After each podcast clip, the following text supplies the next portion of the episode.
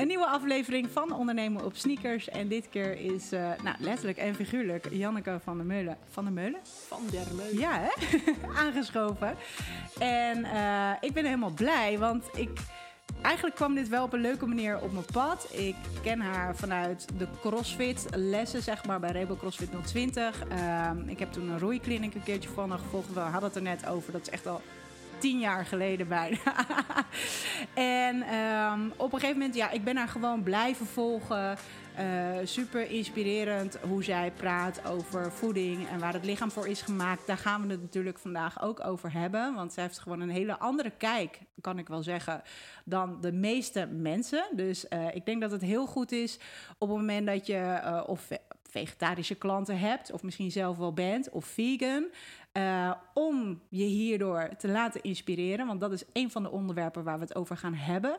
En daarnaast gaan we het ook hebben over een hele andere manier van jezelf in de markt zetten of je strategie bepalen, business-wise. Want we zijn eigenlijk vaak gewend om te kijken naar: oké, wie is je ideale klant en je doelgroep? En daarop ga je hè, je marketing uitvoeren. Um, maar zij ziet het eigenlijk heel anders. En dat was meteen een topic. Ik wilde echt een topic uitzoeken van... Hè, de meeste mensen kennen Janneke wel... Um, uh, van haar visie en, en ook wel missie, mag ik zeggen. Maar ik wilde juist ook eventjes iets anders naar voren halen. Dus dat gaan we doen. Leuk. Um, ja, bedankt. Tof dat je hier bent. Ja. En het eerste stukje, uh, topsport, nog steeds. Niet verleden. Ik heb een topsportverleden en jij bent er nog steeds in actief. Um, wil je daar eventjes wat meer over vertellen? Ja, ik ben op dit moment de regerend Europees en wereldkampioen kustroeien. Dus over een maand uh, ga ik de titel opnieuw aanvallen. Jeus. Er is heel veel zin in. Ja, ja. tof. Ik ben uh, ja, op mijn twintigste met roeien begonnen. Ik vond het direct fantastisch leuk. En um, ja, ik ben eigenlijk niet, niet per se een talent. Ja, ik heb wel mijn lengte en ik heb mijn drive en ik heb mijn doorzettingsvermogen. Maar uh, roeien is leuk en dat is eigenlijk met alle sporten zo. Ik ben wel consequent komen blijven opdagen.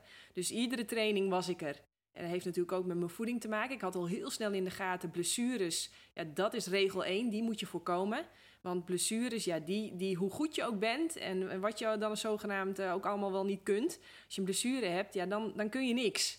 Dus blessures voorkomen, dat, dat had ik echt heel snel goed in mijn oren geknoopt. ja. En vervolgens consequent blijven opdagen.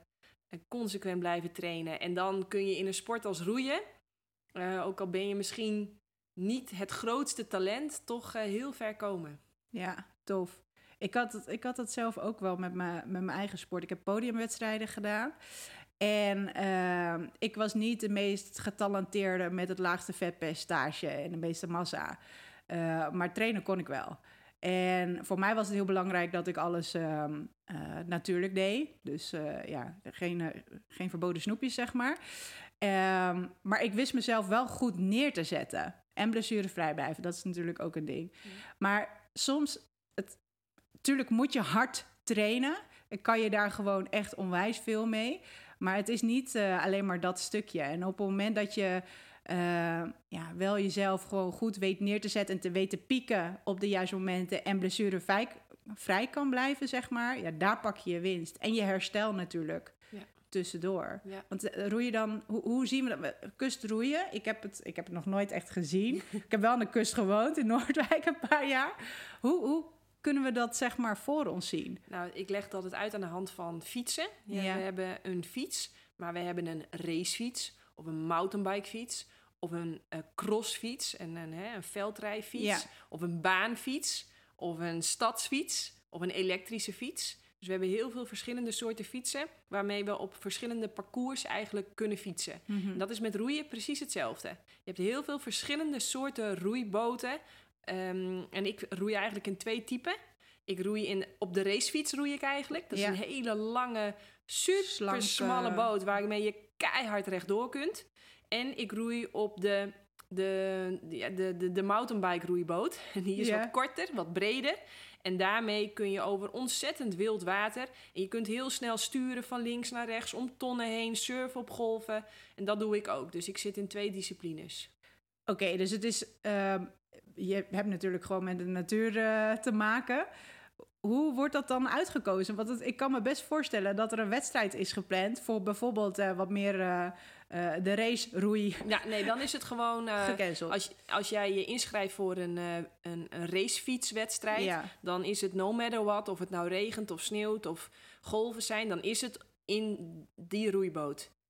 Wauw. Ja, dus ik heb ook wel eens gehad dat ik met mijn mountainbike roeibootfiets aan kwam zetten en dat het water helemaal, glad was. Oh. En dat iedereen dacht van, hmm, hè, dat hadden we misschien beter op de, op de racefiets roeiboot kunnen doen. Ja, precies. Dus nee, het is, uh, je schrijft je in voor een wedstrijd. Dan staat vast met welke boottype je komt. Uh, waar die boot aan moet voor, uh, voldoen qua lengte, breedte, gewicht. Mm -hmm. En dan is het gewoon, ja, daar moet je het dan mee doen. Ja, ja. wat vet. Ja. En wat zijn de afstanden dan een beetje die je aflegt? Um, ja, ik zit dan wat dat betreft ook weer in twee verschillende disciplines. Mm -hmm. Ik doe aan de ene kant de sprint. Dat is uh, zeg maar 700 meter. Mm -hmm. Je rent naar je boot. Dan sprint je heel kort in je boot en dan ren je weer terug. Dat noemen Mhm. ze de beat sprints. En dat staat nu op de wip van wel niet Olympisch worden. Daar, daar doe ik mee, internationaal ook. En de andere discipline, dat noemen ze en, de endurance. En dan is de voorwedstrijd, hè, dus de, de, de, ja, de voorwedstrijden noemen wij dat. of zo? Ja, de Ja. halve finales. Ja. Die zijn over 4 kilometer en de finale is altijd over 6 kilometer. Waarom? Ja, omdat de 6 kilometer is zo uitputtend als je al die eh, eh, voorwedstrijden, zoals wij dat dan noemen, om überhaupt in de finale te komen, ook al 6 kilometer maakt, dan, dan liggen we uiteindelijk allemaal als slappe dwijlen Ah, in die finale. Dat is- is too much. het is op dezelfde dag. Of, Soms, niet altijd. of in een weekend. ja, het is in dezelfde Ja, week, precies. weekend. Het is niet zo bij bijvoorbeeld crossfit-wedstrijden. We zitten nu in de week van de games bijvoorbeeld. Dat je daarvoor allerlei selectieprocedures hebt verdeeld over een aantal maanden. Dat ja, is dat heb je wel. Oké. Dat heb je wel. Ja. Dus je moet wel aan bepaalde criteria voldoen voordat je aan bijvoorbeeld een bepaalde wereldbeker mee mag doen. Maar dan tijdens zo'n wereldbeker. eh, Heb dan, je wel. Ja, dan is het soms in drie dagen gepropt, soms in twee dagen, soms in zeven dagen. Dus dat verschilt heel erg. Ja. Leuk. Heel leuk. Ik, eh, ik heb er echt, eh, ik heb daar alleen maar van gehoord via jou. en dat is het. Maar inhoudelijk wist ik nog niet echt precies wel. Ja, nou ja, wat leuk is aan roeien. Het is letterlijk een sport. Je traint van je kleine teen tot je pink. Ja. En alle spieren daartussenin. ja. Dus eh, de BBC heeft ook een keer een leuk programma gemaakt van wie is nou eigenlijk de fitste atleet. Hè, die is, wie is nou het meeste crossfit? ja. Nou, en die roeiers die hebben zoveel inhoud, zoveel kracht, zoveel flexibiliteit, zoveel balans. Hè, want je zit in een super kleine boot. Ja, dat, dat, eh, dat spreekt mij ook heel erg aan. Het is een van de meest fysiek zware sporten die er is. Nou, daar hou ik van. Als het zwaar wordt, dan vind ik het leuk. ja. En, eh, en ja, dat maakt het gewoon eh, ja, voor mij heel gaaf. Ook omdat het, het is mediteren. Mhm. Het is eh, heel een repeterende herhaling. En we zien gewoon dat dat voor het menselijk lichaam heel erg goed is. Een repeterende herhaling, dat we ritme hebben. Mhm. En, en roeien, als je gaat mediteren, dan ga je stilzitten op een matje bijvoorbeeld. En dan ga je de hele tijd focussen op je ademhaling. En iedere keer als er een gedachte voorbij komt, dan kijk je ernaar, maar je doet er verder niets mee. Roeien is precies dat. Alleen er komt ook nog een hele grote fysieke component wordt eraan toegevoegd. Je moet namelijk ook je bootje helemaal in balans houden en tegelijkertijd zo hard mogelijk laten gaan. En dat is echt een flinke uit. Ik ben één keertje gaan kano varen. en eh, en was ook, kreeg ik ook les van iemand die wedstrijden... Ja, als, als ik van iemand wil leren, dan wil ik van de beste leren, zeg maar. Dus zij ook wedstrijden. En eh, het eerste uitdagende was, en mijn balans is prima, ik heb turnachtergrond... was in ieder geval het bootje recht houden. ja, ja, ja. Nou, en dat vind ik dus zo fascinerend aan roeien. Het is, het is mediteren 2.0. Eh, super fysiek, maar je moet ook... Als je meegaat met de gedachte, ben je gezien. Dan komt je boot niet meer vooruit. Ja, Eh, dus, dus het is de hele tijd focussen op je ademhaling, op je techniek, in het nu blijven. eh, helemaal ontspannen zijn en tegelijkertijd ontzettend krachtig in balans. Ja, ik vind het fantastisch. ja, het is gewoon eh, kunst. Ah, het is, ja, ja, ja, Ja. absoluut. Ja, ja.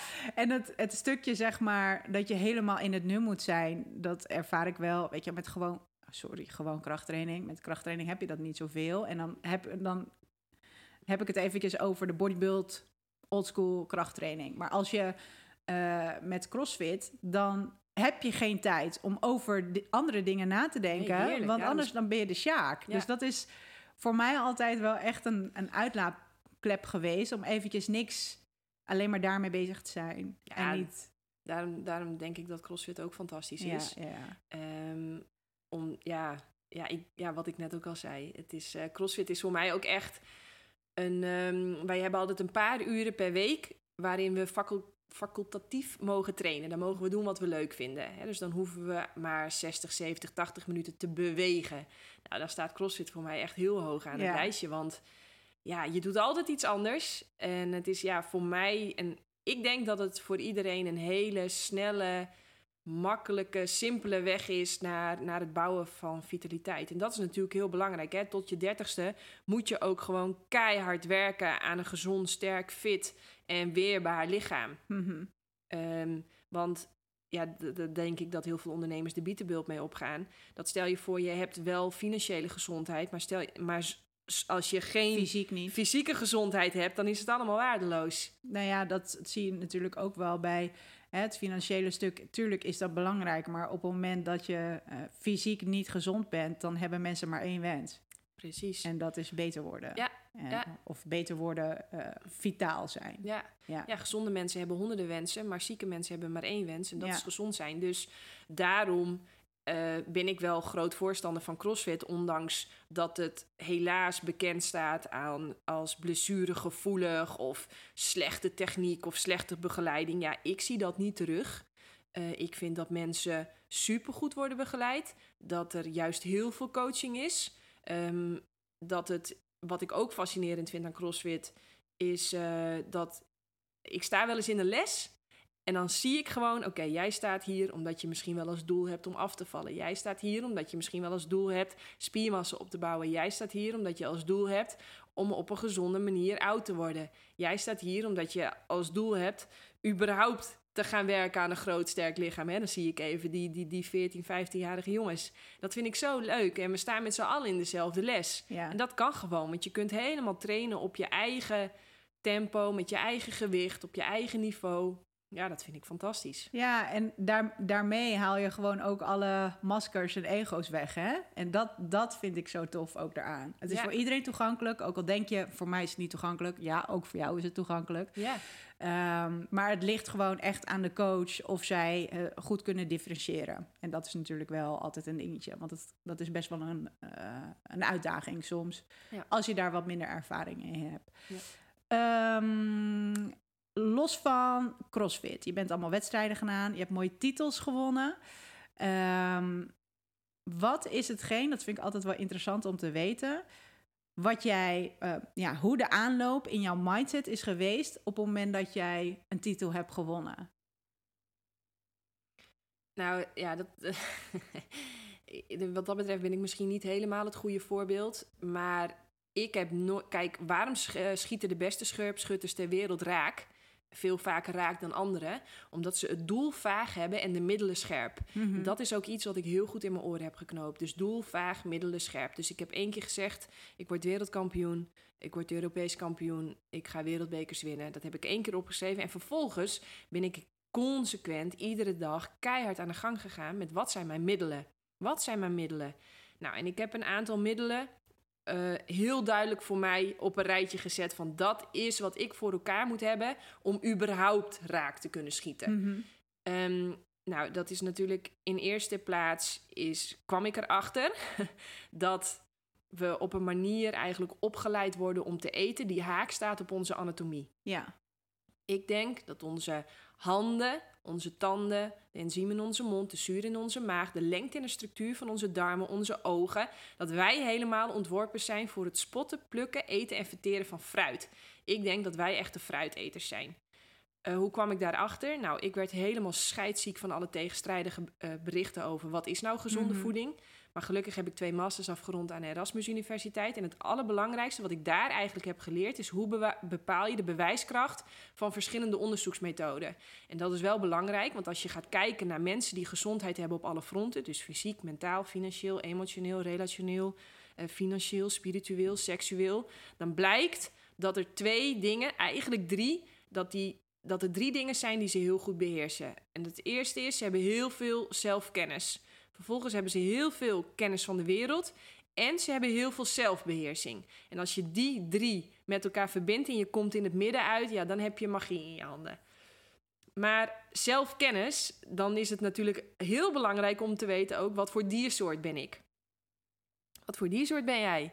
Als we een hond kopen of we kopen een kat of een goudvis of een cavia, dan gaan we helemaal uitzoeken wat voor diersoort is dit. Hè? Hoeveel brokjes moet hij vreten? Wat voor brokjes? Wat wel, wat, wat absoluut niet. Wat krijgen ze niet. Nou, precies. Hè, hoe, hoe, warm moet het water zijn? Hè? Als je een goudvis in uh, gewoon koud leidingwater gooit, ja, dan is het dan is blub blub niet zo. Uh, hè? Dan is het ja.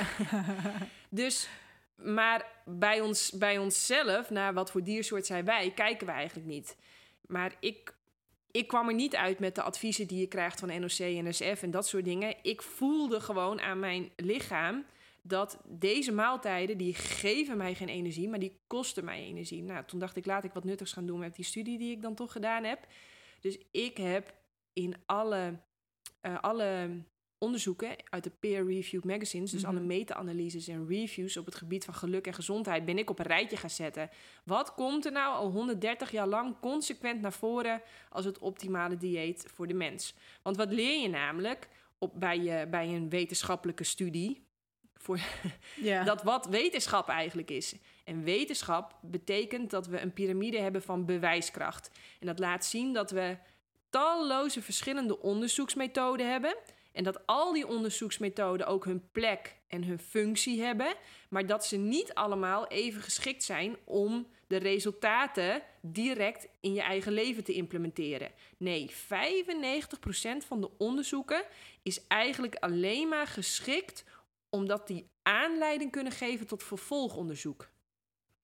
Maar 95% van de onderzoeken zijn ook niet repliceerbaar.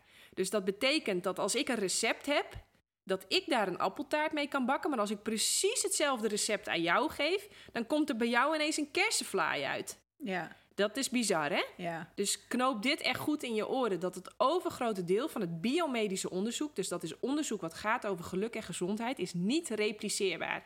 Het gros van die onderzoeken... en al deze onderzoeken laat ik allemaal zien in mijn boek... Hè, de eiwitleugen, laat, zet ik dat allemaal op een rijtje... Ehm, is dus niet repliceerbaar. We zien dat um, het gros van de onderzoeken wie betaalt, bepaalt. Dat is natuurlijk wel belangrijk. Maar aan de andere kant, het gros van de onderzoeken heeft als voordeel dat ze heel snel zijn, heel goedkoop zijn. Nou ja, en dat is natuurlijk belangrijker voor een onderzoeker, want je wil als onderzoeker veel onderzoeken publiceren. Net als dat je als sporter veel gouden medailles wil winnen, mhm. wil je als onderzoeker veel onderzoeken publiceren.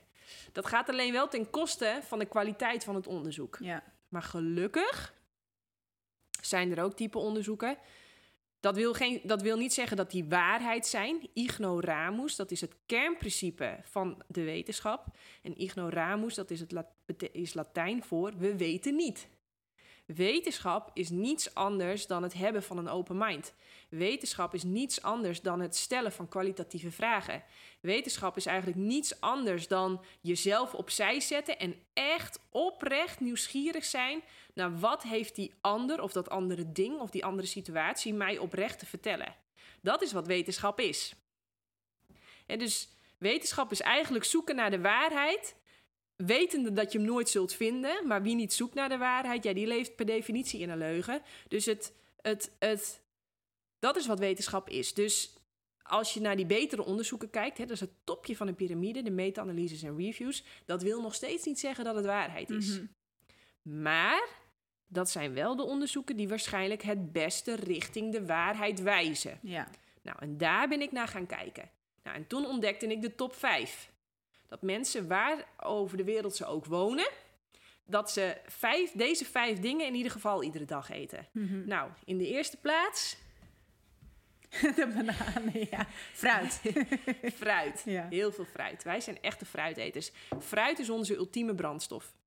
Nou, en als jij geen energie hebt om je mooie plannen, je prachtige vision boards, je, je strategische plan, je doelgroep en het probleem van die doelgroep, om dat consequent iedere dag te gaan oplossen. Als je daar niet eens de energie voor hebt, ja, dan eh, heb je het recept voor frustratie. Dus kennis, diploma's, connecties, geld, businessplannen is niks waard Ja. zonder energie. Fruit is de belangrijkste bron voor ons voor energie. Dus 90% van mijn calorieën komt uit fruit. Ik eet niks anders dan de hele dag fruit. Mhm. Bananen, bananen, bananen, sinaasappelsap, eh mandarijnensap. ik zit even te denken aan wat ik vanochtend heb gegeten. Eh, groene smoothies, mango's, dadels. Zeg maar alles wat Dr. Google je verbiedt. Dat is waar mijn dieet voornamelijk uit bestaat. Zitten we nog online? ja, ik ga even checken. Ik zie hier een scherm wat ik nog nooit heb gezien. Ja, het gaat helemaal goed. Oh, Dat is de, onze, dat is, eh, dat is eh, fruit zie ik als ons belangrijkste. Ehm, nou, nu kan ik me voorstellen dat je denkt, eh, hoe zit het dan met mijn bloedsuikerspiegel? Hoe zit het dan met mijn lever? Krijg ik van zoveel fruit niet leververvetting? Hoe zit het dan met de fructose in fruit? Hoe zit het dan met mijn tanden? Word ik daar niet heel dik van? Nou, dat, dat, hè, ik snap dat je dat nu denkt. In mijn boeken geef ik op al die vragen één voor één antwoord, want... ehm, en ik vind het ook niet gek dat je die vragen hebt Ja. nu als ik dit zeg, want die had ik zelf ook. Ja. Ik was natuurlijk ook gebrainwashed, hè? maar ken de wereld, ken jezelf en beheers jezelf. Ken ook Nou. de wereld, weet wat voor programma er ligt.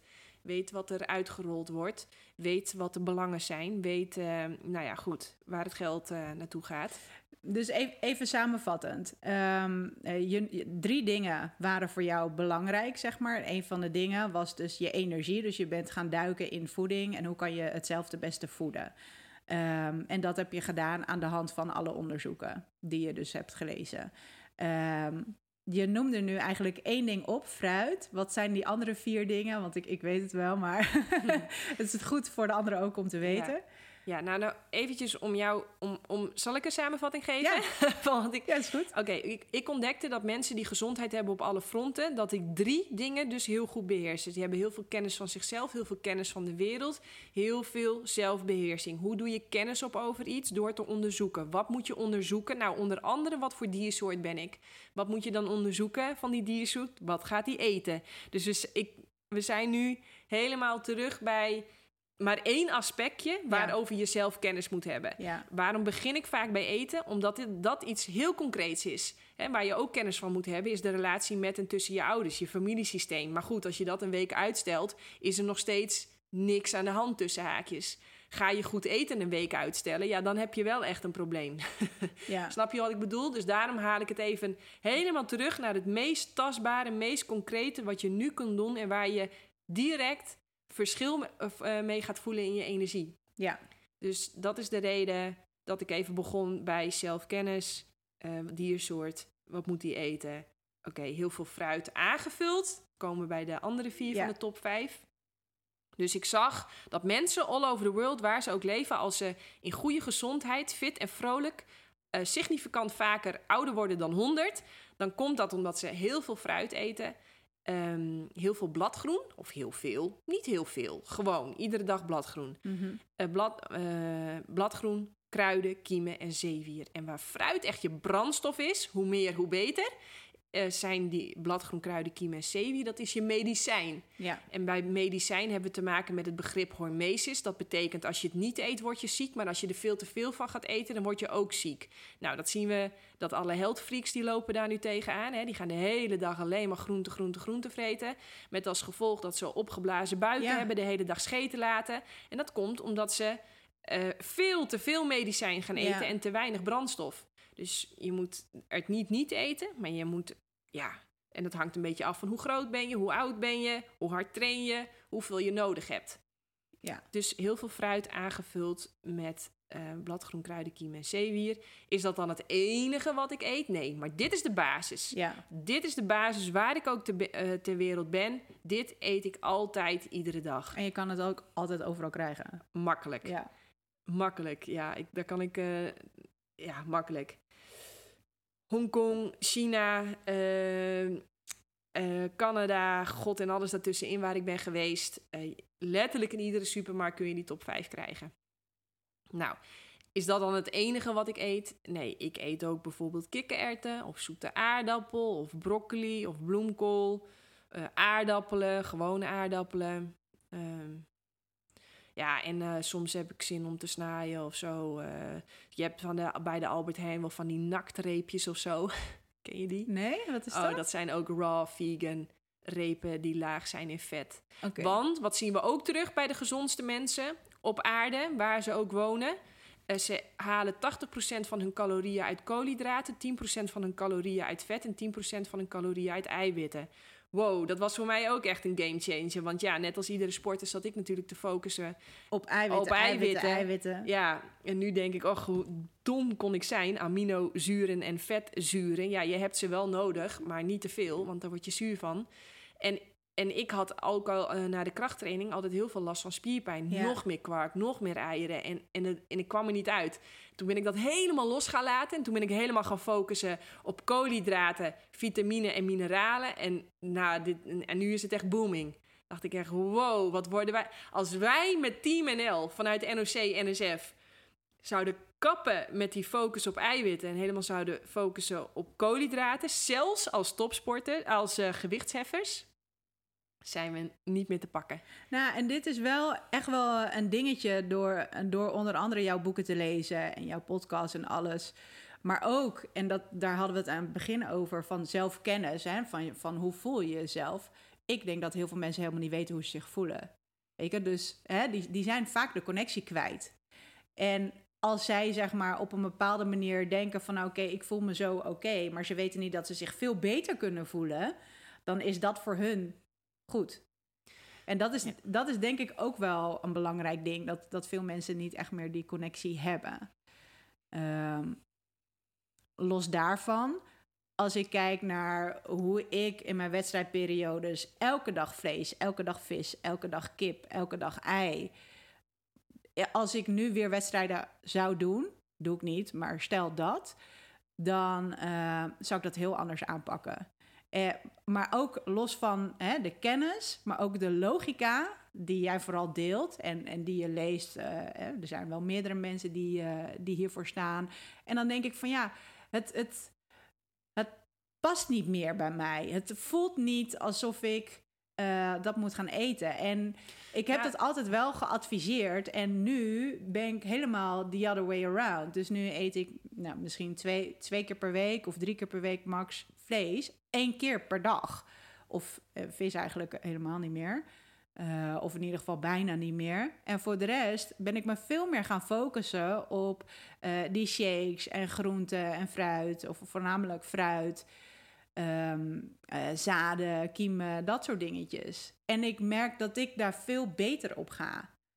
Qua Nou ja. energie, qua Ja. alles. Nou, en dan weet ik dat we in een wereld leven van eh, human design, ehm, bloedgroepen, bla bla bla. En, en ik snap dat het egootje in ons wil ons heel graag uniek voelen en zeggen van Janneke, ja, maar dit werkt voor jou, maar ik, ik, ik ben geen topsporter of ik heb dit of dat of dat. En ik, ik snap dat het heel populair is vandaag de dag om te denken dat je de uitzondering op de regel bent. Maar ik denk, wij zijn allemaal dezelfde diersoort.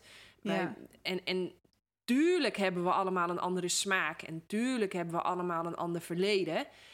Maar er zijn zoveel fruitsoorten. En hè, die top 5, als je alle verschillende fruitsoorten en alle verschillende bladgroenten, en alle verschillende zeewieren en alle Alleen al verschillende kruiden, zeewier. kruiden en kiemen Ja, wil gaan testen in je leven, is je leven te kort. ja. Dus, eh, maar ik denk dat die basis voor iedereen staat en doe het vervolgens op je eigen manier. Mhm. Want als we de wetenschap even willen samenvatten, dan staan er eigenlijk drie dingen als een paal boven water. Mensen die gezond en fit en vrolijk, hè, heel belangrijk, maar dan kunnen we straks misschien nog op terugkomen over dat aspect zelfkennis. Waar ze ook ter wereld wonen, ze, ehm, wat wilde ik nou net zeggen? Ehm, We hadden, het over zelfkennis en, en het stukje ego wat dan in de weg zit. Oh ja, dat, dat die drie dingen die als een paal boven water staan, is dat gezonde mensen die eten heel veel fruit en planten. Mhm. Ze eten, blijven weg bij dierlijke producten en junkfood. En het derde is, ze eten vervolgens vanuit die fruit en planten waar ze zin in hebben en wat er in hun buurt eh, beschikbaar is. Ja. Dat zijn een beetje de drie, drie regels zoals we de wetenschap op dit moment kunnen samenvatten. Ik snap dat dat niet sexy is en niet spannend. En, maar het is wel. Met trainen is ook heel veel niet sexy en niet spannend. Nee, hè? maar het is wel. Het, is wel eh, het zijn wel de drie dingen die volgens mij het beste richting de waarheid eh, wijzen. En kijk ook naar, naar eh, epidemi- epidemiologisch onderzoek. Dat is onderzoek als je gewoon eventjes uit gaat zoomen en naar landen gaat kijken. En dan zien we ook de landen waarin de meeste dierlijke producten en junkfood, wat vaak één op één is trouwens, wordt gegeten. En de minste top 5, ja, die zijn vaak dik, ziek en depressief. En als we gaan kijken naar de landen waar heel veel top 5 wordt gegeten en waar mensen echt wegblijven bij dierlijke producten en junkfood, ja, die zijn, veel, die zijn gewoon slank en veel gezonder. En nu komt er een andere belangrijke facet, hè? want jij, jij vroeg wat heb jij nodig om te kunnen presteren. Ja. En dan blijkt ehm, dat voeding is maar één aspect. Ja. Je kunt super, super gezond eten. Maar als je het in je bovenkamer niet op een rijtje hebt, Ja, als precies. je bijvoorbeeld je identificeert met je prestaties, of je identificeert je met je gedachten, of je identificeert je met je spullen, of je identificeert je met de, met de rollen die je hebt, eh, ja, dan komt het ook niet goed. Mhm. Dus eh, ik ontdekte, voeding is een belangrijk ding. Slaap natuurlijk, consequent trainen, goed schema hebben, eh, allemaal super belangrijk. Maar waar, waar ik uiteindelijk echt, denk ik, het grootste verschil mee heb gemaakt, Mhm. is met het beheersen van die stem in je hoofd. Ja, precies dat. Er is een stem in je hoofd en die praat 24/7 tegen jou aan. En dat begint ongeveer vanaf een jaar of drie, denken ze al. En dat is logisch, want je wordt als een heel kwetsbaar eh, wezentje wordt je geboren. Hè? Ik ben net zelf moeder geworden. Er, komt zo 4 kilo komt er uit je en dan... Ja, die is volledig van jou afhankelijk. Dus zo vanaf het moment dat je ter wereld komt, ben je direct bezig met het verzinnen van strategieën om de liefde van je verzorgers veilig te stellen. Dus je gaat direct bedenken van wat moet ik doen en hoe moet ik mij gedragen om de liefde van mijn verzorgers, ouders, verzorgers veilig te stellen, zodat ik in mijn behoeften word voorzien. En die strategieën, dat is dus ook belangrijk. Het is dus belangrijk dat je die strategieën gaat verzinnen om te kunnen overleven. En we zien dat we die strategieën tot een jaar of dertig moet je die eigenlijk wel keihard blijven ontwikkelen om vitaliteit, vermogen, vertrouwen in jezelf en verbindingen met je omgeving aan te gaan. Het is dus bouwen, bouwen, bouwen. Dus de eerste 30 jaar van je leven ben je ook bezig met het bouwen van dat ego. Bouwen met strategieën om dus vitaliteit, vermogen, vertrouwen en eh, verbindingen op te kunnen bouwen.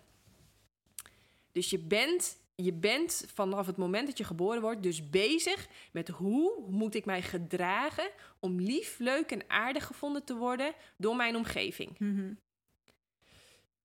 Als het goed is, dan op een, als je een jaar of dertig bent, dan denk je van... oké, ik ben nu heel goed bezig om mezelf een plek te geven in deze maatschappij.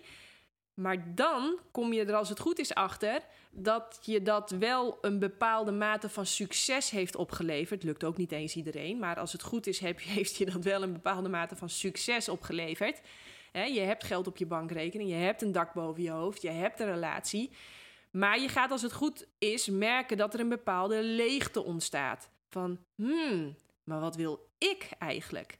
En vanaf een jaar of dertig wordt het dan dus tijd om te gaan ontdekken van... ik heb nu allemaal strategieën ontwikkeld om de omgeving om mij heen eh, gerust te stellen. Maar wat wil ik? Wie ben ik echt?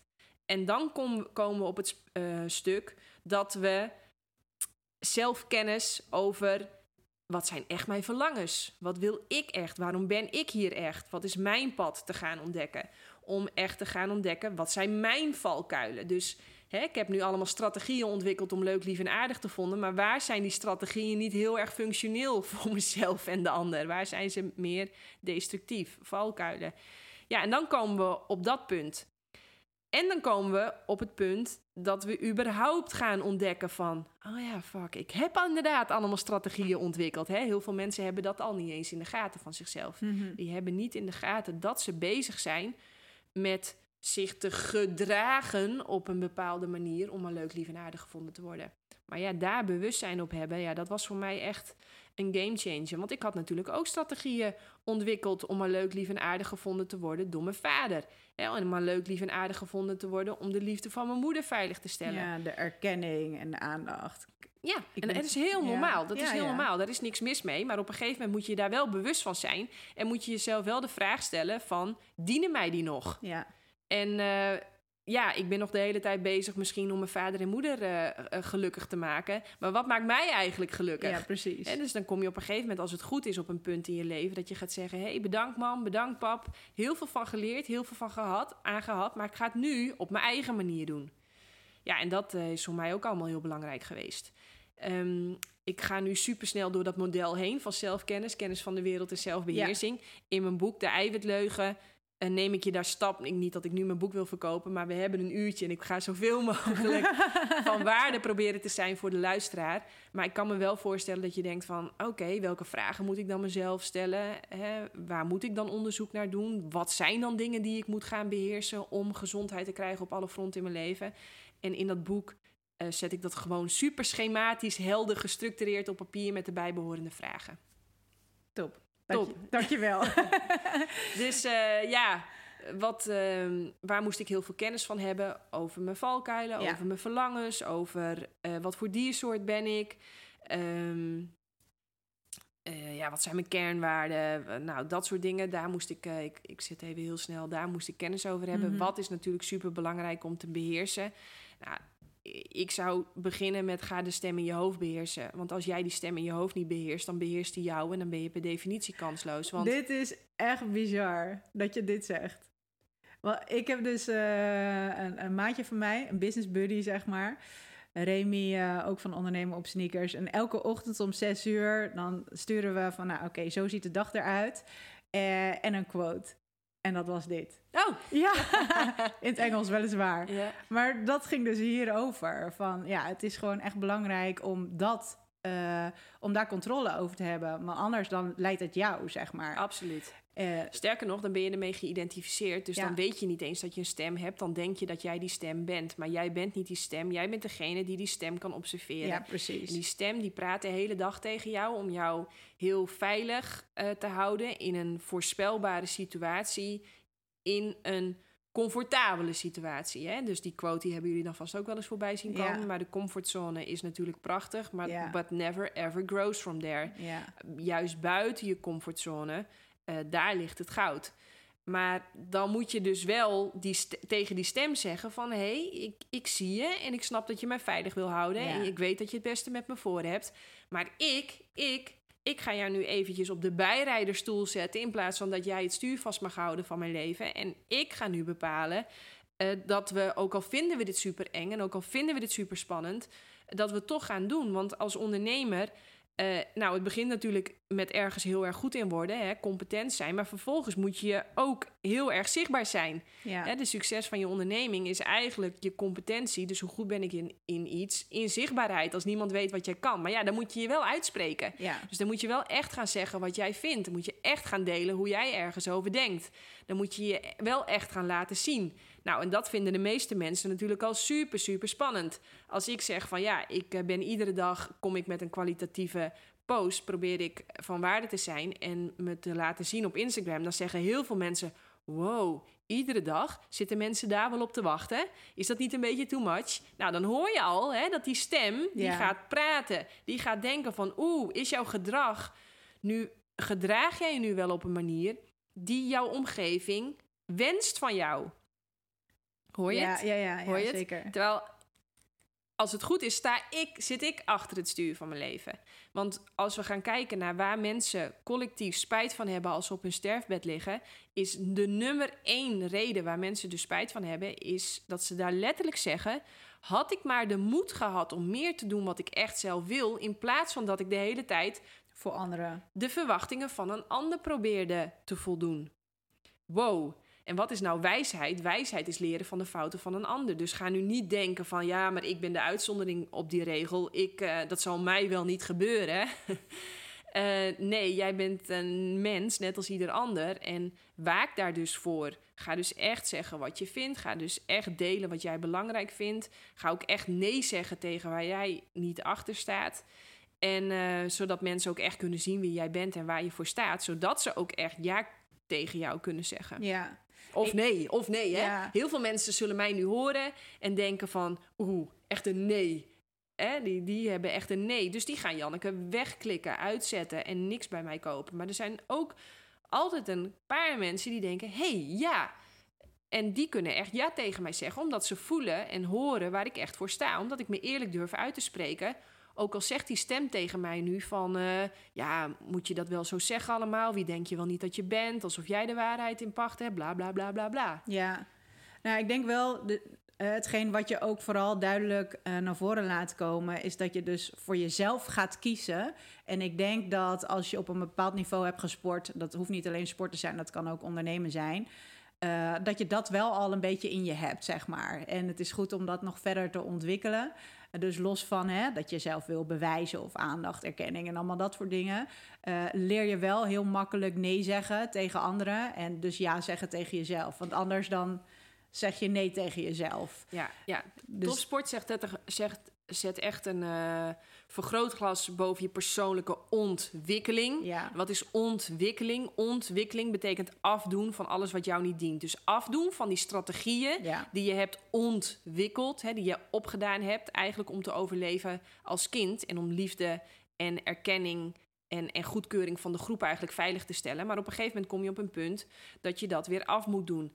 Maar alleen maar focus op ik, ik, ik, ik, ik, ik, ik en ik, ik, ik. ja, Dat, eh, ik zeg altijd, eh, dat geeft illness. ja. Maar als je de I gaat vervangen door we en je gaat meer focussen op wij, wij, wij, we, we, we, dan krijg je wellness. Dus Ja. op een gegeven moment komt er ook een punt dat je heel erg moet gaan kijken naar van, oké, dit is allemaal wat ik, ik, ik, ik, ik wil en ik, ik, ik, ik, ik belangrijk en vind. daarna ga je delen, doorgeven. De- ja, delen, doorgeven, maar Ja. ook het collectief dienen. dienen hè? En, Ja. eh, ik ben de bedenker van de win-win methode. Ik wil altijd eten en leven en denken en handelen en mij gedragen op een manier die niet alleen supergoed is voor mezelf, maar ook voor de mensen die ik lief heb, Mhm. eh, hè, de gemeenschap, maar ook het grotere. ja. Dus ja, eh, en, en dan kom je in die fase.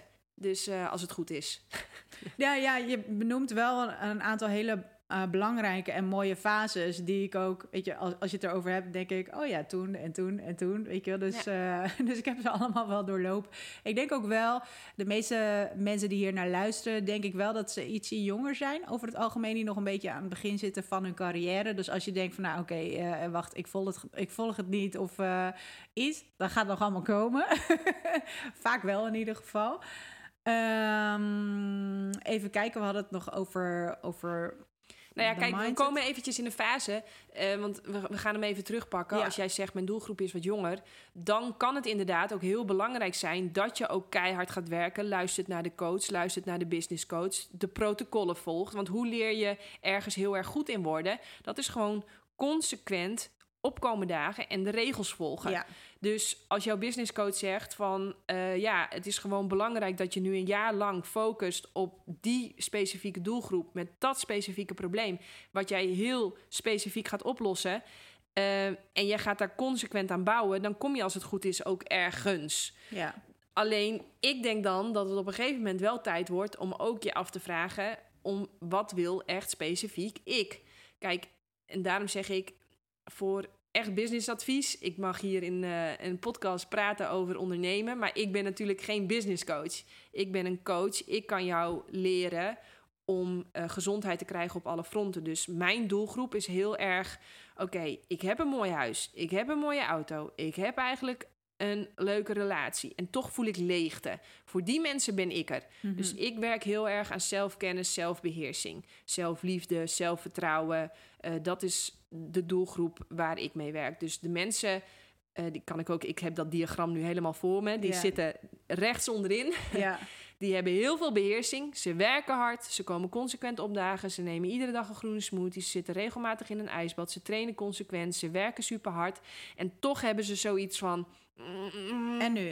Is En dit is alles? het? Is dit het? Ja. En, en heb ik het hier nou voor gedaan? Dat is mijn doelgroep. Dus als, die, als dat soms tegen je praat, dan weet je dat je bij mij aan het juiste adres bent. Maar nu even terug Ja. naar je bent iets jonger. Dan is het in. Hoe heb, heb ik roeien leer- geleerd? Wist ik veel hoe je moest roeien. Dus ik luisterde gewoon naar de coach. En ik heb, dat het. gewoon, en ik heb dat gewoon gedaan. Ja. Jaren, dag in, dag uit. Twee keer per dag. Jaar in, jaar uit. Totdat ik op een gegeven moment op een punt kwam en dacht van... nou, al die coaches mm, hebben natuurlijk mij de basis geleerd. Maar in de wedstrijd, in de here of the moment... ga ik natuurlijk niet aan de regels denken. Dan komt op, op een gegeven moment intuïtie in het spel. En dan kan ik vrijuit gaan roeien en in flow komen. Maar dat iedere sport, ied- alles leer je wel beheersen door in de eerste plaats wel consequent regels op te volgen en geen vragen te stellen en je eigenlijk onderdanig op te stellen en gewoon keihard het werk te doen. Ja. Ehm, vanuit mijn business heb ik het zelf iets anders aangepakt. Maar ik kan me voorstellen dat dit voor 99% helemaal niet handig is. Dus ik zou zeggen, luister niet naar mij. Ga naar Tibor of ga naar jullie toe. Hè, zoek een goede business coach. Daar heb ik eigenlijk verder geen verstand van. Want ik heb dat heel anders aangepakt. Ik heb helemaal eh, ja, gedacht, ja, het interesseert me niet wat voor probleem de wereld eigenlijk heeft of wat probleem jij hebt. Dit is waar ik voor sta. Nou, en Dit dat- heeft mij heel erg geholpen en hier krijg ik plezier van en hierdoor heb ik een leuke dag. en ben ik heel erg eigenlijk gaan werken vanuit joy, mijn passie, mijn plezier, maar ik in geloof. En de grap was, dat ben ik gaan delen. En wat blijkt nou? Trekt aan. dat trekt enorm aan. Want mijn passie zit erin, mijn plezier zit erin, mijn enthousiasme zit erin, mijn joy zit erin. En dat is heel erg aanstekelijk. En als ik dan bijvoorbeeld even kijk naar Apple, ja, die was ook niet bezig met. eh, eh, dat, dat zag ik pas met terugwerkende kracht. Maar die was ook niet bezig met: oké, hoe ga ik het probleem van mijn klant oplossen? En hoe ga ik er dan zorgen dat al mijn producten in alle winkels all over the world kwamen? Nee, hij was gewoon gefascineerd door het maken van computers en dat mooi maken en weet ik veel wat. Hij was gewoon aan het spelen eigenlijk als een klein kind. Maar hij speelde niet met Duplo, nee. Er kwam, hij speelde met, met draadjes en met schermen en met weet ik veel wat. En dan kwam er een hele mooie computer die hij zelf, zelf wel zou willen hebben. Zo gaaf vond hij het. Ja. En wat bleek nou? Dat, dat dan enthousiasme, hè, het, het, het en theos, dus het goddelijke stroomt er doorheen. En het lijkt wel alsof iedereen dat voelt. En Ja. iedereen wil nu zo'n computer hebben. Ja, en ik, ik denk wel, want je, je geeft dan wel eventjes aan van, hè, luister niet hiernaar. Ik denk dat dit dus wel, en dat sprak me heel erg aan, heel erg tof is. Ehm, dat mensen dus ook wat meer gaan kijken naar, oké, wat wil ik zelf? Waar krijg ik energie van? Waar word ik blij van? Ik zal het heel concreet maken. Ja, Als ik met mijn boek naar een marketingadviseur ga, dan doe ik ongeveer alles fout in mijn boek. Want mijn boek is veel te roze en veel te geel en die kleuren zijn niet goed en dat spreekt mannen niet aan. En, en echt, on- ik doe ongeveer alles fout. ja. Als ik dan vervolgens ga kijken naar wie iedere dag mijn boek koopt, dat is voor een heel groot deel mannen. Dus omdat die op een of andere manier toch aan worden getrokken tot wat ik allemaal uit heb gezocht en op heb gebouwd en probeer door te geven. Dus, maar ehm, dan ben ik dus met die marketing, eh, hè, die, die vinden dus dat ik alles fout doe. En dan geven ze me ongelooflijk goed advies en daar betaal ik dan ook nog heel veel voor. Maar dan kom ik thuis en dan tune ik in bij mezelf en dan denk ik, ja, maar nee. dat boek, dat schrijf ik niet voor een ander, dat schrijf ik voor mezelf. Ja, Ik, wil, ik wil dat het mooi is. Dat ik het mooi vind. Dat ik het met plezier lees. En dat, dat het een boek is wat ik eigenlijk vijf jaar geleden zou willen hebben. ja, Dat, zo schrijf ik dat boek. ja. Helemaal op mijn manier. Dus ja, dan ga ik toch weer terug naar mezelf. En dan denk ik, ja, fuck you met al jullie adviezen. Ik ga het toch weer doen op mijn manier. En dan doe ik alles wat, wat, wat afgeraden wordt. En dan zal ik ongetwijfeld heel veel winst mee laten liggen. Maar ik sta er wel 100% achter. Nou, En, ik, ja. en echt, mijn energie zit erin. En ik denk dat dat wel onwijs belangrijk is. Dat het gaat niet alleen maar om, om die winst. En eh, dat heb ik ook altijd wel met de dingen die ik heb gedaan. Omdat ik wilde dat dat er was. Ik ben teamwedstrijden gaan organiseren... waar honderden atleten aan meededen in een weekend. Omdat ik heel graag had gewild dat ik dat ging doen. Ja. Maar dat was er toen gewoon nog niet. Nee. Dus, en ik wilde zeg maar die ervaring delen als, eh, als eh, een topatleet, zeg maar. Maar ook dat mogelijk maken voor andere mensen die misschien niet aan die top komen. Maar die beleving wilde ik delen. Ja, ja, dus mooi. toen kwam de Enjoya. Ja. Geniet. Enjoya League. En ik denk dat op het moment dat je op die manier eh, gaat ondernemen, de dingen gewoon gaat doen en je daar gaat indelen zoals jij dat graag zou willen, zeg maar. Dat je ehm, daar veel meer voldoening uit haalt. En wat dan het, het eindresultaat is, of de winst is, of wat dan ook. Eh, er zitten ook dingen tussen die je niet leuk vindt. Maar die moeten gewoon gedaan worden. En dan vragen mensen, ja, maar Naomi, hoe deed je dat dan? Ja, gewoon eh, hoofd naar beneden en, en grinden. Je, je- ja, het moet gewoon gedaan worden. Het is niet allemaal leuk. Maar omdat ik wel altijd heb vastgehouden aan hetgeen wat ik belangrijk vond... en ik dat heel graag wilde delen... heb ik dat heel lang kunnen doen. Ja. En is het re- eindresultaat of de winst of iets... eh, ja, dat is dan eigenlijk secundair. Ja, nou ja, dat, wat ik bij jou ook heel erg terugvind is eh, hè, dat je, je hebt een hoger waarom. Hè, en dat, dat vind ik ook altijd leuk. Als ik weer op dat podium sta, op een EK of een WK, heb ik wel weer de microfoon onder mijn neus. En krijg ik wel weer een podium om te vertellen van Ja. ja, jongens, ik eet al bijna 13 jaar helemaal veganistisch. Ja, Hè, dus wat ik leuk vind aan mijn dieet, is dat mijn winst hoeft niet ten koste te gaan van iets of iemand anders. ja. En ja, dat, dat kan je net wel weer even die extra push geven, zeg maar, op momenten dat het moeilijk is. Dat ik denk, ja, ik doe dit niet alleen voor mezelf. Eh, ik doe dit voor mezelf, ik doe dit voor mijn, voor, mijn, voor mijn eigen familie. Maar ik doe het ook voor de natuur, voor de dieren. ja. En eh, ja, dat is wel belangrijk, dat je zo'n hogere, ja, zo'n hogere waarom hebt, om het eigenlijk Ja. maar zo te zeggen. Ja, zeker. Zou je om, om dit stukje, zeg maar, af te ronden, of dit stukje, of gewoon de, de aflevering af te ronden? Want ik denk dat hè, dit, dit is je, je why, zeg maar, waarom doe je het en het grotere geheel. Alle ego's eh eventjes aan de kant. Kan je een aantal vragen opnoemen waar de mensen die nu luisteren mee aan de slag kunnen gaan, of in ieder geval er eventjes bij kunnen intunen? die hun dichter bij, dit, bij deze waarom brengt. Jawel. Ehm, het eerste wat je denk ik aan jezelf moet vragen is... ehm, wat zijn mijn valkuilen? Dus wat is het gedrag wat ik ga vertonen als dingen tegenzitten... of als het misloopt of als het niet gaat zoals ik wil? Als je zelf niet weet wat je valkuilen zijn... zou ik zeggen, vraag het aan je omgeving. Ja, Er is niks mis met valkuilen. We hebben allemaal valkuilen. Maar het is wel handig om daar kennis over te hebben. Zonder kennis geen keuze. En keuze, keuzevrijheid geeft macht. Ehm, dus wat zijn je valkuilen? Wat, een andere belangrijke vraag denk ik die je aan jezelf moet stellen... is wat zijn mijn verlangens? Dus als ik 100% eerlijk ben over wat ik echt voel... en echt denk en echt vind en echt belangrijk vind... wat zou ik dan nu eerlijk zou, ja, willen, zeggen, doen, laten. Mhm. Dat is ook een belangrijke. Dan een andere belangrijke vraag is: eh, hoe is de relatie eh, met je ouders? Dus wat zijn strategieën die je ontwikkelt om de liefde van je vader of je moeder veilig te stellen? Ook een hele belangrijke. Eh, want zoals je dat waarschijnlijk bij je ouders doet of hebt ontwikkeld, hè, hoe je, de, de liefde van je moeder veilig probeert te stellen, zo probeer je waarschijnlijk ook de liefde van je baas, je collega en je klant veilig te stellen. Dus ehm, als je mm, je moeder eigenlijk alleen maar kon plezieren door altijd maar vriendelijk te zijn en te helpen en te dienen, ja, dan ga je waarschijnlijk bij je klanten ook al 180.000 keer over je grenzen om maar te dienen, om maar liefgevonden te worden.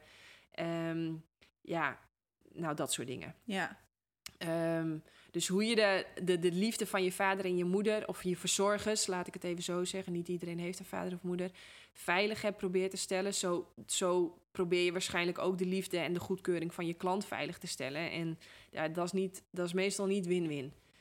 Eh, andere belangrijke vraag is: hoe is de relatie tussen je ouders? Hoe gaan zij met risico om? Hoe gaan zij eh, met eh, verbindingen om, met relaties om, met conflicten om, met spannende situaties om?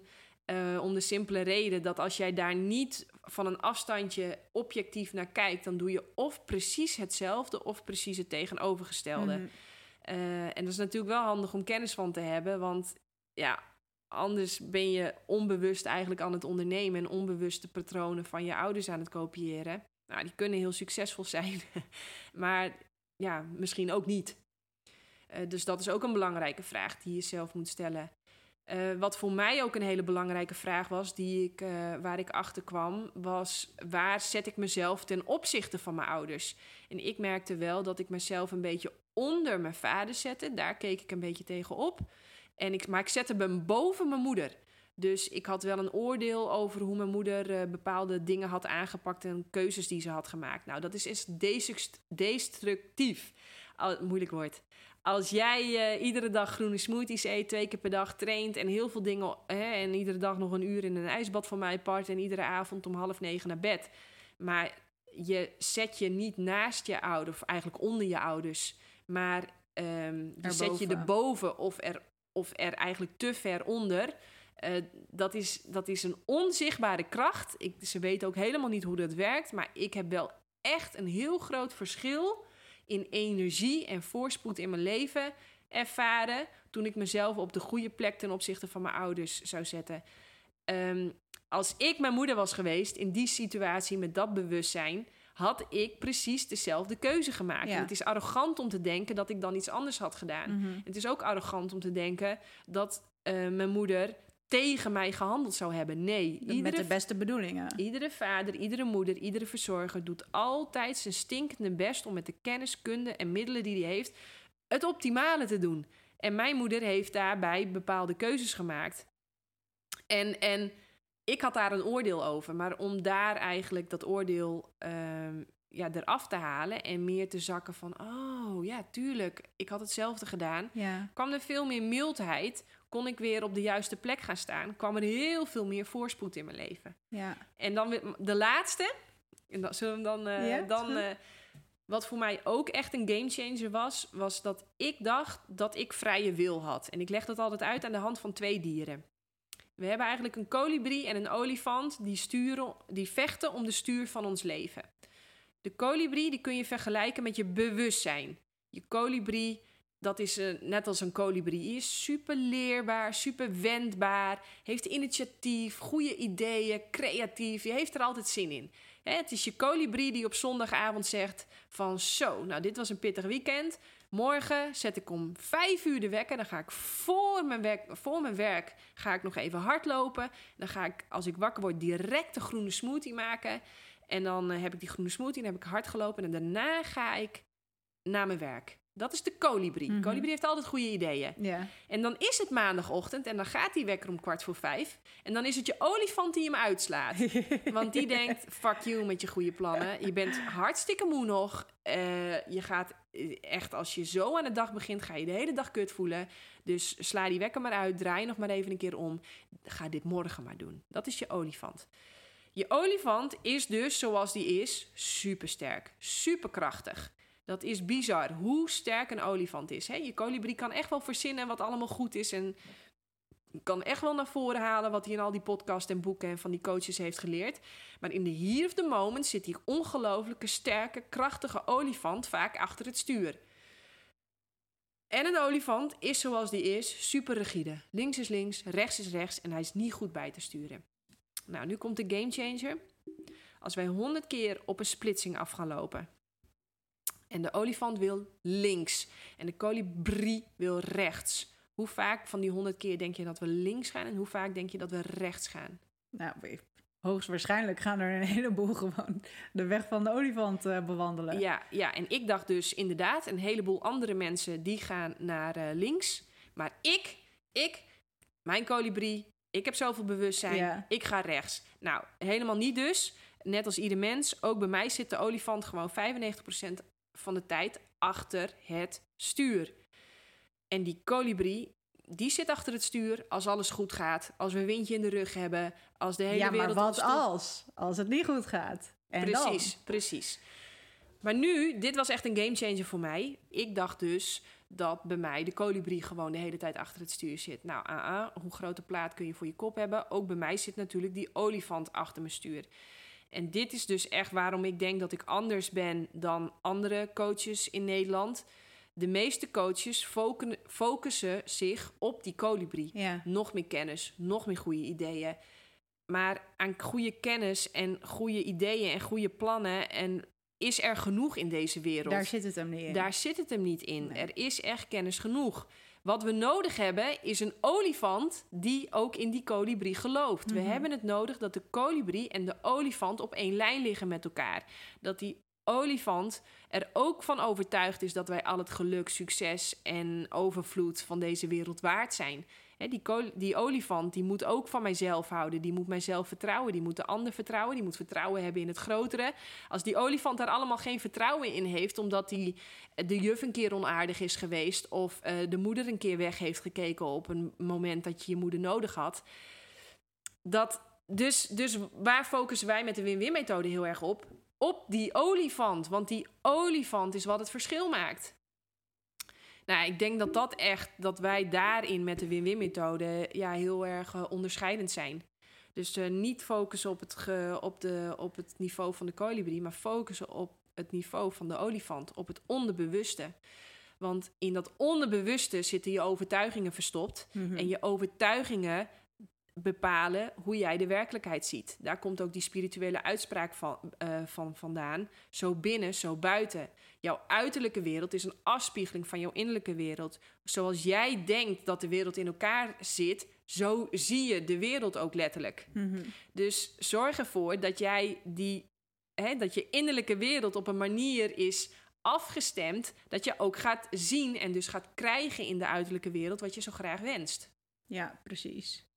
Ja, en waar, waar de meeste mensen, zeg maar, denk ik voornamelijk op focussen, is, eh, zijn de, de quick fixes. Ze willen niet hard werken en niet gewoon het werk doen wat ze vaak zouden moeten doen ook. Maar ehm, Ja, ja, ja. Maar dat heeft natuurlijk met twee dingen te maken. Ja. Het is niet dat deze mensen kwaadaardig zijn. nee, nee, nee. Het, het, eh, het heeft ermee te maken, één, dat ze waarschijnlijk verkeerd eten en dus überhaupt geen energie hebben. Mhm. En als je geen energie hebt, ja, hoe kun je dan überhaupt het harde werk doen? Hoe kun je dan consequent komen opdagen op je training, op je werk, eh, op eh, social media bijvoorbeeld of in je nieuwsbrief, om je consequent iedere dag te laten zien en consequent met diezelfde energie er te zijn? Ja, precies. Als je, als je niet goed eet, dan ga je vervolgens niet goed slapen. Dat kan niet anders. Eh, ja. je kan niet slecht eten en vervolgens heel goed slapen. Dat, dat, dat kan niet. Dus je moet goed eten, goed slapen. Om heel veel energie te hebben. En aan de andere kant, ehm, waarschijnlijk beheersen ze de stem in hun hoofd niet. Dus hun kolibrie heeft ook wel goede ideeën. Die wil ook wel van alles. Ja, ze weten wel hoe het moet, maar Precies, maar in de hier of the moment, als je daar geen bewustzijn van hebt, over hebt, eh, als dan die olifant weer achter het stuur zit, ja, je bent kansloos. Een olifant is honderdduizend keer sterker dan een kolibrie. Ja. ja, maar ik denk ook dat ehm, eh, mensen dan op zoek zijn naar externe factoren wat het allemaal zou kunnen fixen. Mhm. Ik denk, weet je, nu je wordt er plat mee gegooid. Ja, ja, maar dat is natuurlijk, hè, we gaan al best wel jong. Nee, laat ik het anders zeggen. Zodra jij in de buik zit ehm, en, en je zit in de buik van je moeder, dan krijg je eigenlijk al geprogrammeerd om de goedkeuring, maar ook het vertrouwen buiten jezelf te leggen. Je gaat naar de expert Ja. luisteren en je gaat van de zogenaamde deskundige horen of het goed met je gaat. Dus je, je bent nog niet eens geboren en dan word je al geprogrammeerd om buiten jezelf hè, de veiligheid en de, en de goedkeuring te gaan zoeken. Ja. Dus ik vind het niet gek dat wij massaal buiten onszelf aan het zoeken zijn over wat we willen en hoe het moet en hoe we ons moeten gedragen en wanneer we goed bezig zijn en niet goed bezig zijn. Dus, dus, dus alleen, eh, het leuke is, eh, het goud zit binnenin jou. Want Mhm. in principe is de wereld om je heen gewoon neutraal. Jij voegt plezier toe. Jij voegt passie toe. Jij voegt motivatie toe. Hè, deze tafel, hij is niet mooi, hij is niet lelijk. Maar als ik ervoor kies om hem mooi te gaan vinden, dan is hij ineens heel mooi. Ja. Ja. Dus ehm,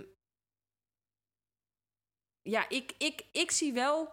Ik denk dat ieder mens met alle kennis, kunde en middelen die hij heeft, echt altijd wel een heel erg zijn best doet. Mhm. Maar het begint, denk ik, dat we soms al niet eens goede kennis hebben.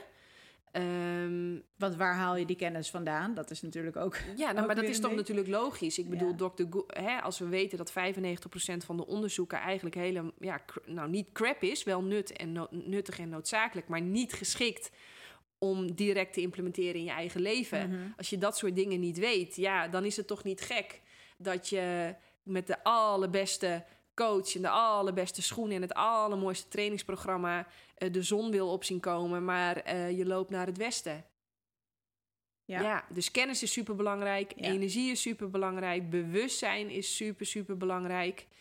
En eh, ja, kappen dus met eh, scrollen op die KUT-telefoon. En eh, ga lezen, ga studeren en ga consequent werken. En kom consequent opdagen, ook als je je kut voelt. Ik bedoel, ik heb ook wel eens dat ik denk, nou, ik weet het niet met deze training. Maar ja, je staat er gewoon en je doet gewoon wat je kunt. En als je dat jarenlang gaat doen, ja, dan kom je echt wel bovendrijven. Ja, ja, zeker.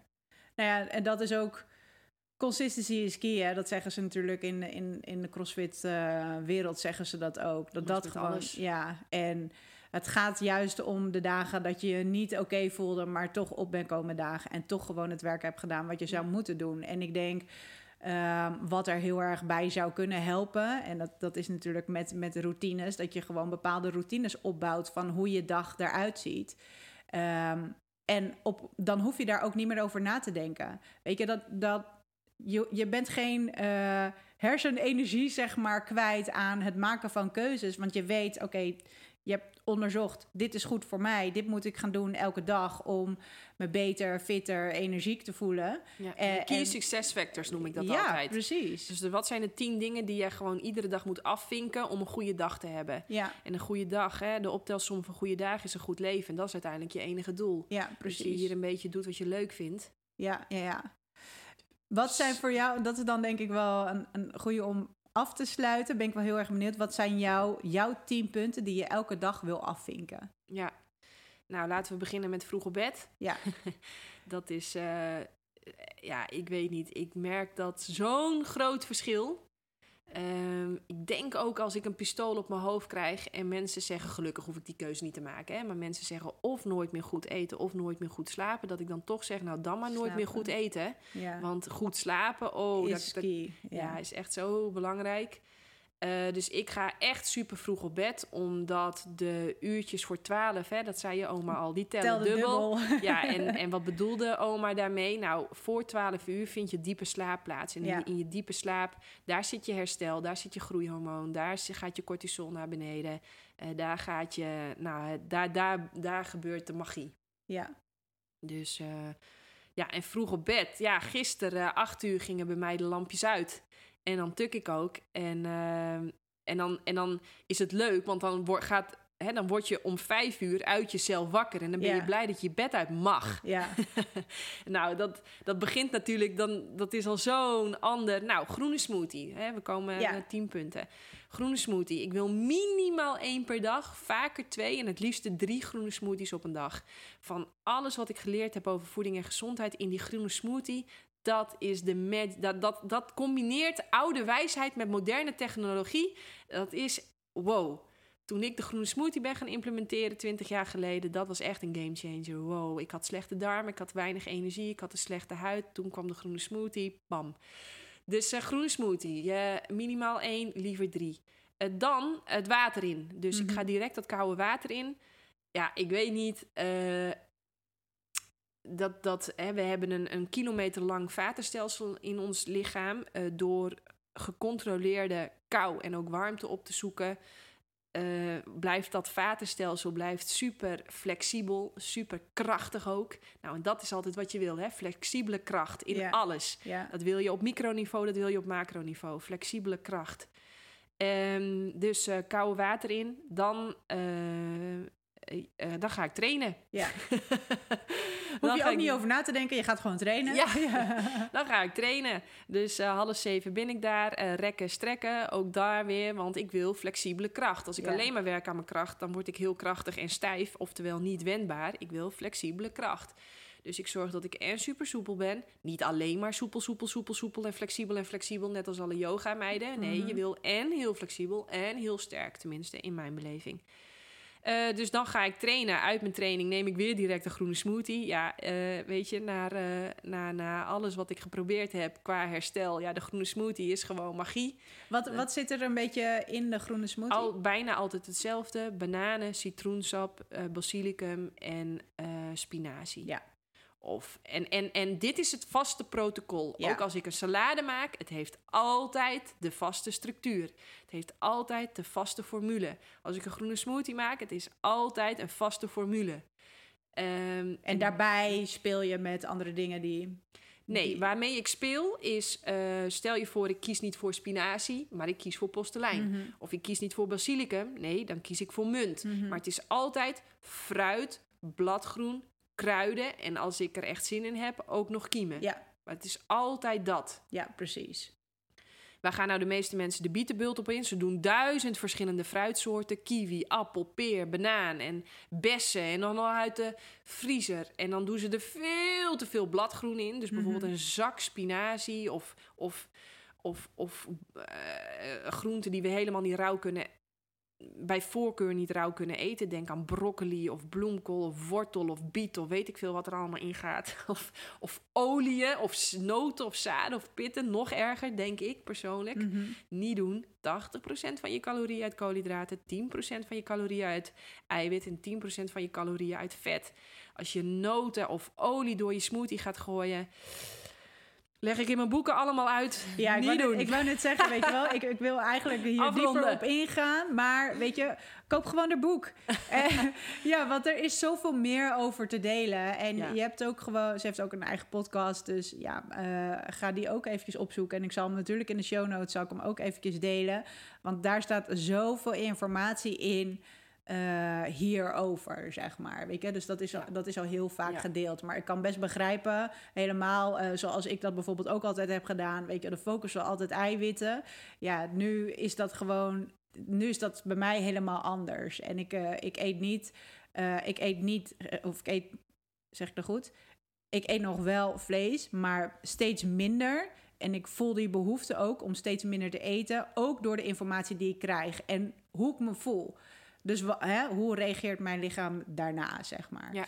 Ehm, Jij, sorry, je maakt wel een hele mooie brug. Hè? Want jij, jij vroeg mij zo straks, ik vond het een hele mooie vraag. Van welke vraag moet je eigenlijk jezelf stellen om zelfkennis en zelfbeheersing te kunnen opbouwen? En wat is nou ook een hele belangrijke vraag die ik altijd stel?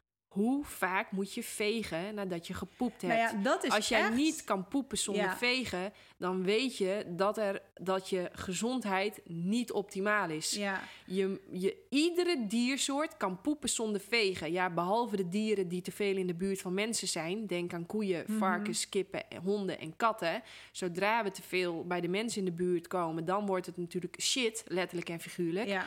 Maar in tijden van crisis, hè, toen, toen er een soort van pandemie uitgerold werd in Nederland, waar ging de Nederlander als eerste opjagen? Op wc-papier. Nou, dat is toch echt.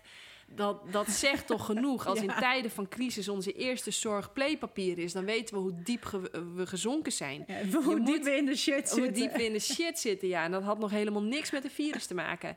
Als er al een virus is Ja. en als er al virussen bestaan. Maar goed, andere podcast. Ehm, dus kun jij poepen zonder vegen?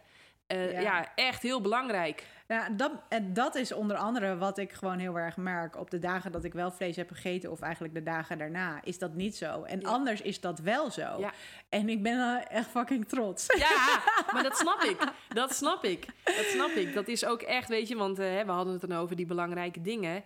Ehm, als, als, als ik niet kan poepen zonder vegen, en dat overkomt mij ook wel eens, dan Ja. weet ik direct van, oké, dan heb ik dus iets wat belangrijk voor mij is laten liggen. Mhm. Eh, dan heb ik me of niet aan mijn eigen etelspraken gehouden. Want wat is nou eigenlijk succes? Die moeten we nog eventjes Ja, even samenvatten. Ja, Want succes is niks anders. Succes is geen gouden medaille. Succes is niet een grote auto. Succes is niet een groot huis. Succes is niets anders dan je gedrag in lijn houden met wat je echt zelf wil.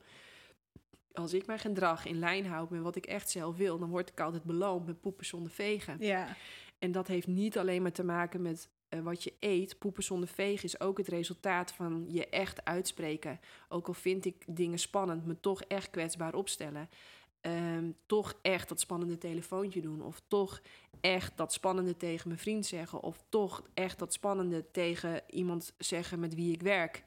Hè, dus als mijn bullshit radar afgaat en ik mm, slik mijn woorden in, dan moet ik een dag later poepen en vegen. Ja. Terwijl gaat mijn bullshit radar af en ik zeg het eerlijk, dan word ik beloond met poepen zonder vegen. Ja. Want je darmen. Nou ja, Dat kunnen is- we een dat is hele, weer- ja. hele andere podcast. Maar goed, eh, dus... nog, eh, nog eventjes eh, terugkomend op die tien dingen. Dus die groene smoothie. Ehm, die je na het trainen neemt. eh, en de voor er- en daarna. Ja, de voor en daarna. Ja, heel goed en we waren bij die van erna. Ja. En toen? Wat, wat zijn er nog een aantal dingen? Want we zitten dan nu op de helft ongeveer. Ja, dan heb ik ook hele strenge regels met betrekking tot consumeren, publiceren en produceren. Ja. Ik zorg altijd dat maximaal eh, eh, 10 tot 20 procent van mijn tijd naar consumeren gaat. Mhm. Dus, eh, hè, ik, Voor jouw onderzoeken en al dat soort Ja, dingen. ja, ja. precies. dus eh, hè, mijn vriend heeft laatst bij de verhuizing mijn boeken geteld. Hij is bij duizend gestopt. En ehm, dus ik mag maar een zoveel tijd van mezelf consumeren en studeren. En ik moet van mezelf iedere dag publiceren. Ja. Dus dat betekent iedere dag een kwalitatief blog, één keer per week een podcast. Eh, en dat is eh, wat ik consequent doe. En natuurlijk eens in de zoveel tijd een boek, Mhm. eh, lezingen, dat soort dingen. Dus van me laten horen. Ja, laten precies. zien waar ik voor sta, waar ik in geloof. En me laten zien. Dat is, dat is hè, dus publiceren, produceren. Dus daar werk ik dan aan. Mhm.